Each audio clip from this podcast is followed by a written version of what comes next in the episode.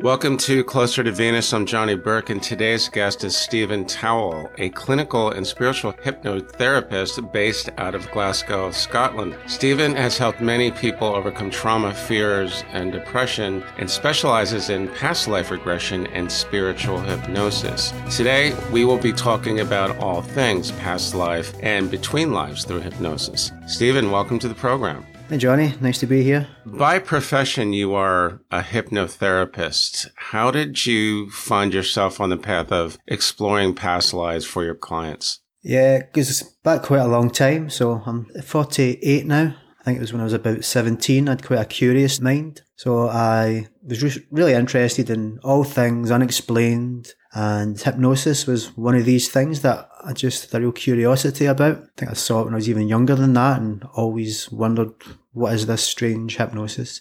I think it was about 17 I taught myself and my little brother, six year old brother, who was my first ever guinea pig and also my first ever past life regression subject. It was just pure curiosity and really just wonderment about what is this strange thing of hypnosis. But then why do people have this phenomena of talking about these past lives. For my little brother, it was a guy who was married. So a six year old explaining that he was married with a child and uh, he was worried about, he had a skin disease that he was dying of. He wrote children's books, but uh, he was worried about leaving his family behind. So this is a six year old. Six year old. Explaining this.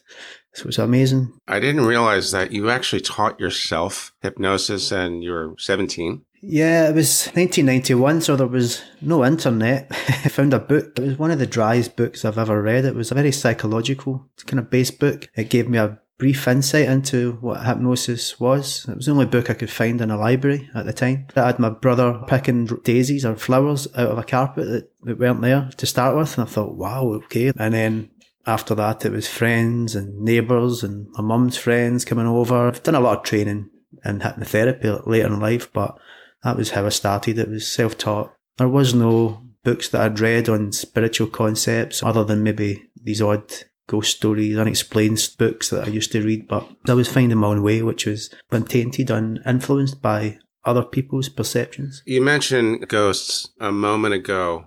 When you were younger, were you that kind of kid that saw spirits or had any kind of mystical experiences or? I didn't have a lot of experiences. I've had a couple of little ghost stories. Funnily enough, my young brother, the six year old, he's very, very tuned in. He gets ghost experiences up quite a lot. But me personally, it was more just real curiosity. I wasn't one of these ones that was maybe talking to the dead, but it's yeah. It happens quite a bit. So this would explain how you went on the path of exploring past lives through hypnosis. You also explored the life in between life space, which apparently takes place in between incarnations. Can you tell us what exactly is that and how do you differentiate between a past life experience and an in between life experience?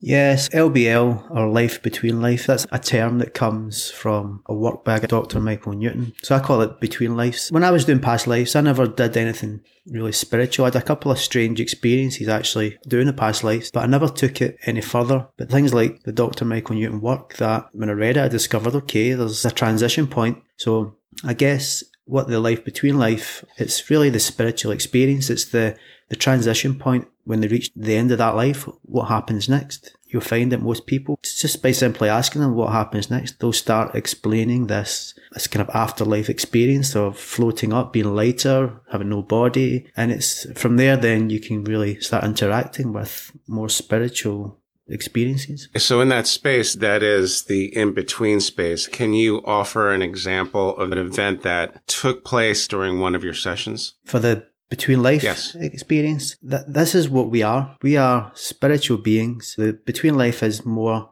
a reality than actually what we see here is a reality. From a session, if you take someone beyond a past life or to this between life place, what's more likely to happen is that they'll be aware of maybe guides that start to come in. And the way that I'll use it a lot for understanding what the past life was about, you find that what past lives really do for people is it brings healing. It helps them overcome uh, fears and phobias that they may have now. From the between life, you can get a lot more understanding. You can ask guides, why was this person shown this particular life in this session? What is it they need to learn about it? Is it something they need to heal? Is this life affected them and it's affecting them now? So really this between life place is a place where you can really interact with guides or beings of ascension, whatever you would like to call them, to help us understand and to move past blocks that we're maybe in in this life. It's a spiritual place. To me, the reality that's a bit closer to really what we really are rather than this perception that we're in now of some kind of earthly experience of living lives and working through it.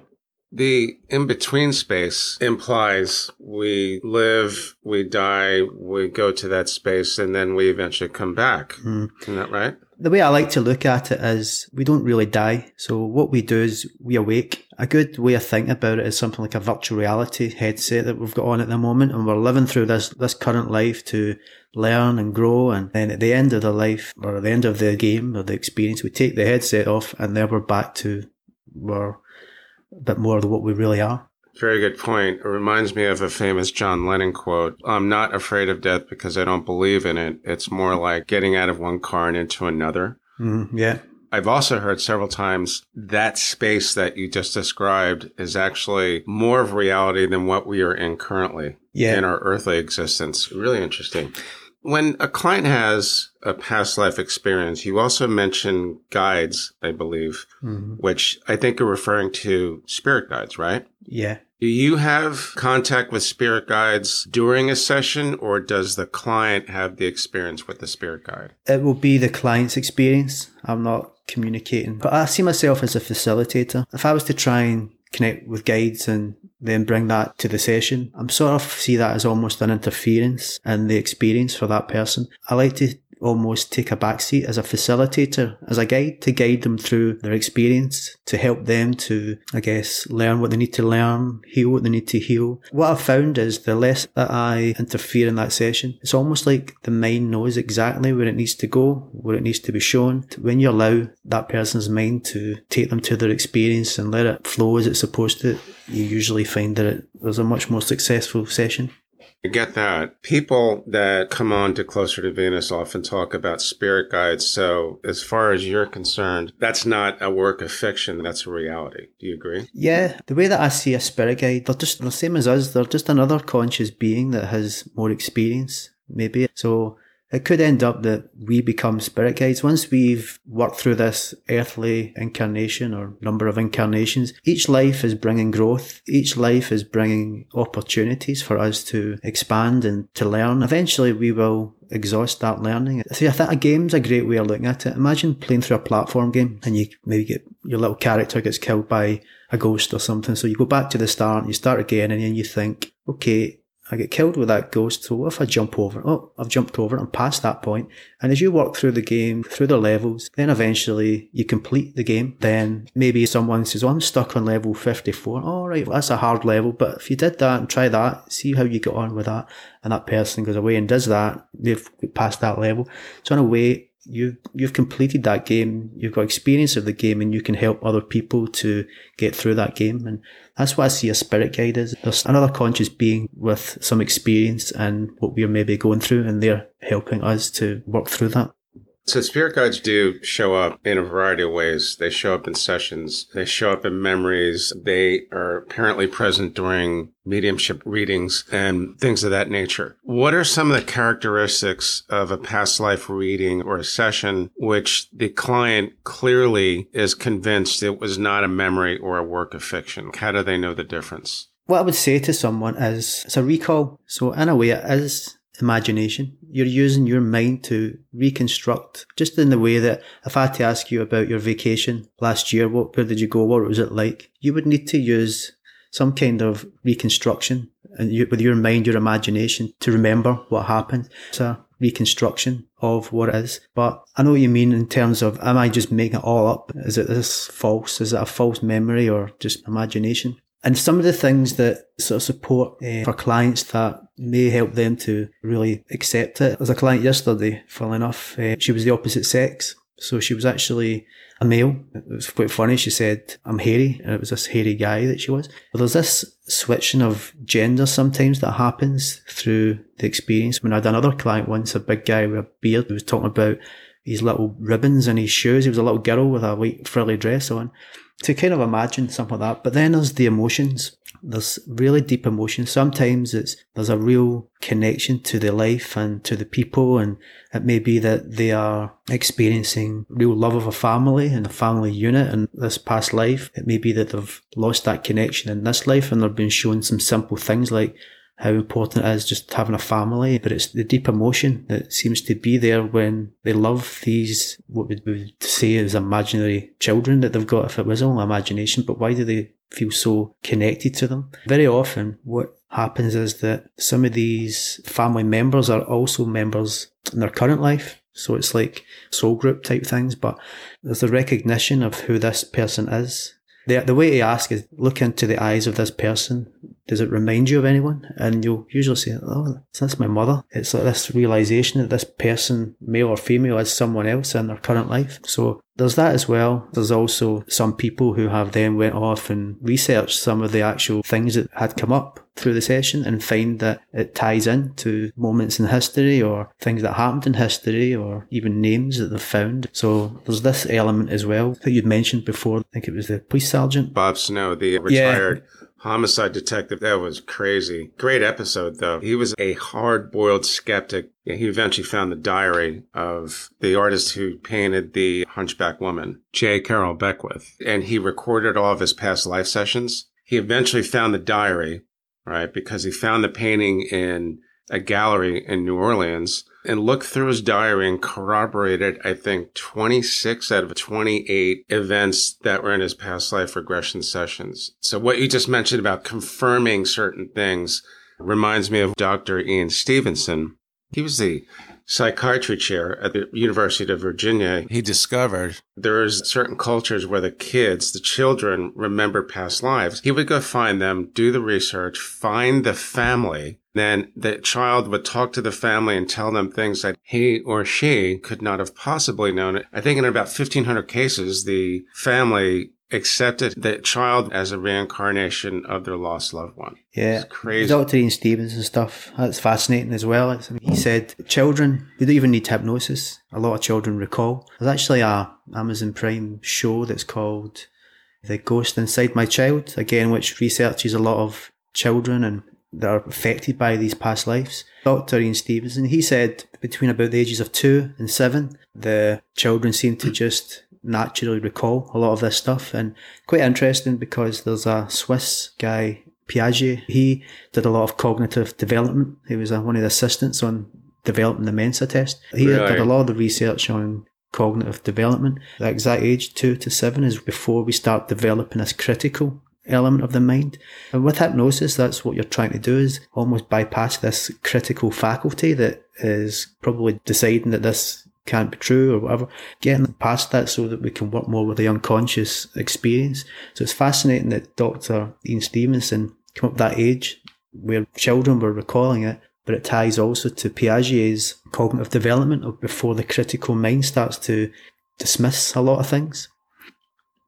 Great explanation. I've never heard that before, but it makes absolute perfect sense. It's great. It would explain why, after a certain age, a lot of these intuitive types kind of push away, almost deny their experience. Inevitably, it seems to come back where they think, okay, I have to accept it. I'm able to speak to the dead, but it seems natural when they were young. The experiences I've heard are almost always involve a child before the age of 10 or even 9. So you mentioned earlier that in some of your sessions that the client will recognize someone from a past life in their current life. Does that happen often? It's common. Not always, but it's common. So sometimes I may ask if you look into the person's eyes, is there anything familiar? And they'll maybe say no, but it's very common that they will make a realization that that's my mother, that's my aunt, that's my grand, that's my daughter. That also then sort of really ties in with the Dr. Michael Newton stuff. He did 7,000 test cases through his career, researching really what happens at this death point, this life between life. And that then brings you back to this soul family, soul group type of idea. Mm-hmm, exactly. Many people have come forth and said that these soul families can be as many as like a thousand people. We don't really know the mechanics of it, but the implication is this group travels and reincarnates together as long as there is something to be learned.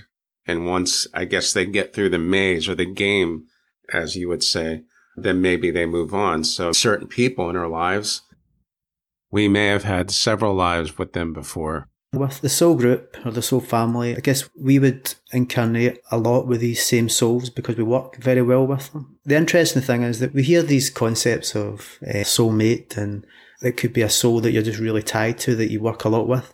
Soulmate, it may be that this soul is here to challenge you, to make life difficult for you, to help you to overcome a restriction that they may bring to help you to become stronger. Or it could be a very dominating father or a restrictive, dominating mother or something that, that is actually oppressing us in some way. But through our experience with them, we may rebel a little bit. Maybe we're here to learn about standing up for ourselves or to overcome someone that will place a lot of overpowering sort of behaviours over us. These dynamics that can be brothers, sisters, mothers, it, whether it's good for you or bad for you in the way that you perceive it, in a way it's allowing you to sort of work through it and to grow and to learn and to come to a point where whatever they do doesn't affect you because you don't allow it to. You've grew past it and you've strengthened yourself. That would give credence to very well worn platitudes like God puts this person in your path for a reason. The other thing I've heard is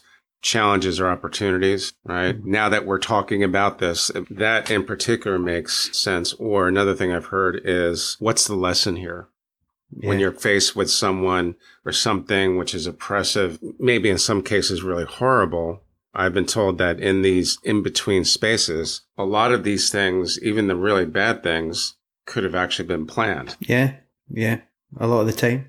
There's a few stories I could give you. There was one, this was something that happened over in Glasgow. It was a girl that was, she was murdered. Terrible thing. Her mother, real struggle uh, after this happened. No support networks for her. Had to battle her way through this, dealing with the death of her daughter.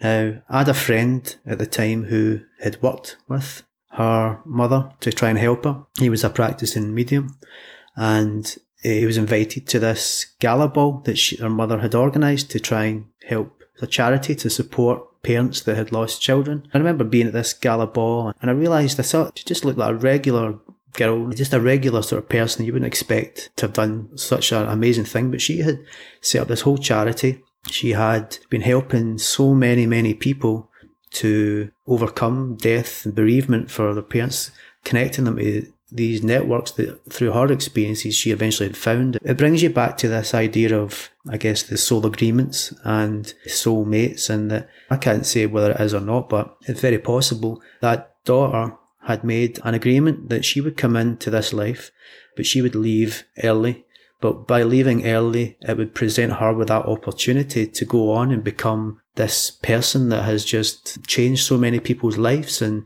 set up this charity. And it shows that through adversity and difficulties, things that we see as bad events, sometimes it's an opportunity to do something incredible. So it seems to me that once we try to get an understanding of the cycle, living, leaving our earthly lives, going to the in-between space, coming back, it's very hard for some people to get their head around the fact that this horrible event, like someone having cancer or some other really bad experience could have actually been planned so that the soul group, not just the person, could benefit by learning and that way they raise their vibration. Yeah. I guess it's hard for some people to. The way I see that, it's like virtual reality. If we even looked into things like quantum physics that start to then tell you that the physical matter, if you go at atomic level, there's 99% space. Even when you go into the nucleus of an atom, it's a proton and neutron, which then you go into quarks, which are events, things that are appearing and disappearing. And they say that atoms are the building blocks of our physical reality. So if the atoms are all 99% space. And it then means that we're living in this construct of something that's not really physical as we think it is. For me, it's a construct that has been created, an energetic construct here for us to learn, to grow, to experience. And like you said, we come in and it's like we take these roles, these characters, we've got these agreements. There's free will and anything can happen. We can make any choice that we want, but it's almost like there's a sort of structure. There's things that are likely to happen in this life to allow us to grow, to face the challenges that we need to face to help us to grow past these things. And I, and I think that's a good analogy, the whole movie type thing or the, the play. We take these characters and then at the end of it, we return back and then it may be that we take new characters in the next one where in a completely different play. It's a good way of looking at it. And it reminds me of when people say, and I think Elon Musk, among other people, was quoted as saying, I'm pretty sure what we're experiencing is a simulation. I get when someone says, I think it's a simulation, but I think the analogy of a movie or a play, and it could be a Shakespearean tragedy for all we know, is slightly easier to relate to. In one episode not too long ago, I was telling the speaker about how my girlfriend, when I was 18, she was mean as a snake and immediately said, you know, Johnny, you probably signed up for that. Mm-hmm. Mm-hmm. That goes back to what we said before of when we're confronted with a difficult situation. If we ask, what's the lesson? There usually is one, right? Yeah. Imagine there's a woman and a guy. He's mentally, physically abusive to this girl. You could say to that girl, see if I click my fingers and he disappears and the whole situation disappears. How would that go for you? And she would say, This is hell. I, I love him and I don't want to leave him. And I think that he could probably get better. I, I really believe in him, but it's bringing me down so bad. He beats me up, he puts me down so much, and I'm just struggling and I just want it all to go away. So let's say five years' time. She is out of that relationship. She finally broke free of it, but she's now meets this other guy, and this other guy starts to do similar things, maybe saying a couple of derogatory comments, putting her down, and she thinks, wait a minute, that's exactly like that last guy. I can see all the same traits, and I am not going back down that route again. That took me so long to break free of it. I don't want to go down that same route again. Another five years' time, she's now married, really nice guy. She's maybe got a couple of kids. You could say, do you remember 10 years ago I said to you, if I click my fingers, the whole situation would disappear? What if I click my fingers now and all of that disappears? And she says, Well, do you know something? 10 years ago, that was hell and hard.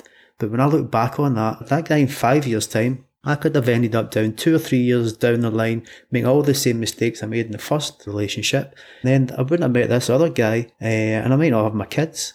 Uh, and also, I wouldn't realise how good this guy is, that how lucky I am to have this guy if I hadn't experienced how bad some of these other people could be on me. So in a way, I don't want to lose my past. And I think we can all do that. We can all look back to some of the things that have happened in our past, difficult people that you've had to work with, but over maybe the next five, ten years, you actually get better at dealing with these types of people. You can do the work much better. You can deal with life experiences better because you grew through them. So it's this opportunity that I think some people will struggle. Some people won't manage it. And that's again why we may repeat doing the same life, a similar life again to try and give us another opportunity to work through that lesson that we need to learn. But I see all challenges in some way. They are some kind of gift. They're here for us to grow, to be stronger and to become a better person through that experience, not to let other people bring us down or take away our happiness. That sounds like everything actually does happen mm. for a reason. And they are challenges. And some of these challenges, maybe not all of them, are opportunities. In other words, what is the lesson here? Stephen, anything else regarding these topics that you want our listeners to know about? I think it's really simple. Out of all the sessions that I do, what I find is that it seems to be all about our growth, all about us developing in some kind of way. And I did a session maybe five or six years ago and it was nature that I was really shown. And it was to remember nature, that everything that we see around about us is of God, of creation. We become maybe disconnected from that. Maybe that's why people going out into nature. We don't go into nature. We actually are nature we're all part of this creation and to remember that. And through people's experiences, all it is is about growth. It's about us learning more that we can learn more lessons. Like you said, what have I got to learn here? It's a great question to ask yourself. Why am I going through this? And what is it that I need to develop in myself? What do I need to change in my life to get past that? And to remember that guides, they're all there. They're helping. We can't see them, but they're still helping and they will be supporting us and through this growth and to remember that we're all part of the same thing. The guides are there. It's something that comes up quite a lot. The spirit guides are there and everyone has them. Stephen, thanks for joining us today. Excellent stuff. How can our listeners learn more about you online? I've got a website, Stephen with a PH, S T E P H E N, Stephen Towill, T O W I L L dot com. Instagram, Stephen Towill underscore hypnotherapy. I do a lot of kind of funny spiritual stuff. I'll attest to that. Your Instagram posts are very entertaining. I will put that in the show notes and the transcript as well. You've been listening to Closer to Venus. I'm Johnny Burke. If you enjoyed today's episode, please consider subscribing. You can also leave us a review on iTunes as well. For more info, go to closertovenus.com. Thanks again for tuning in, and we'll see you next time.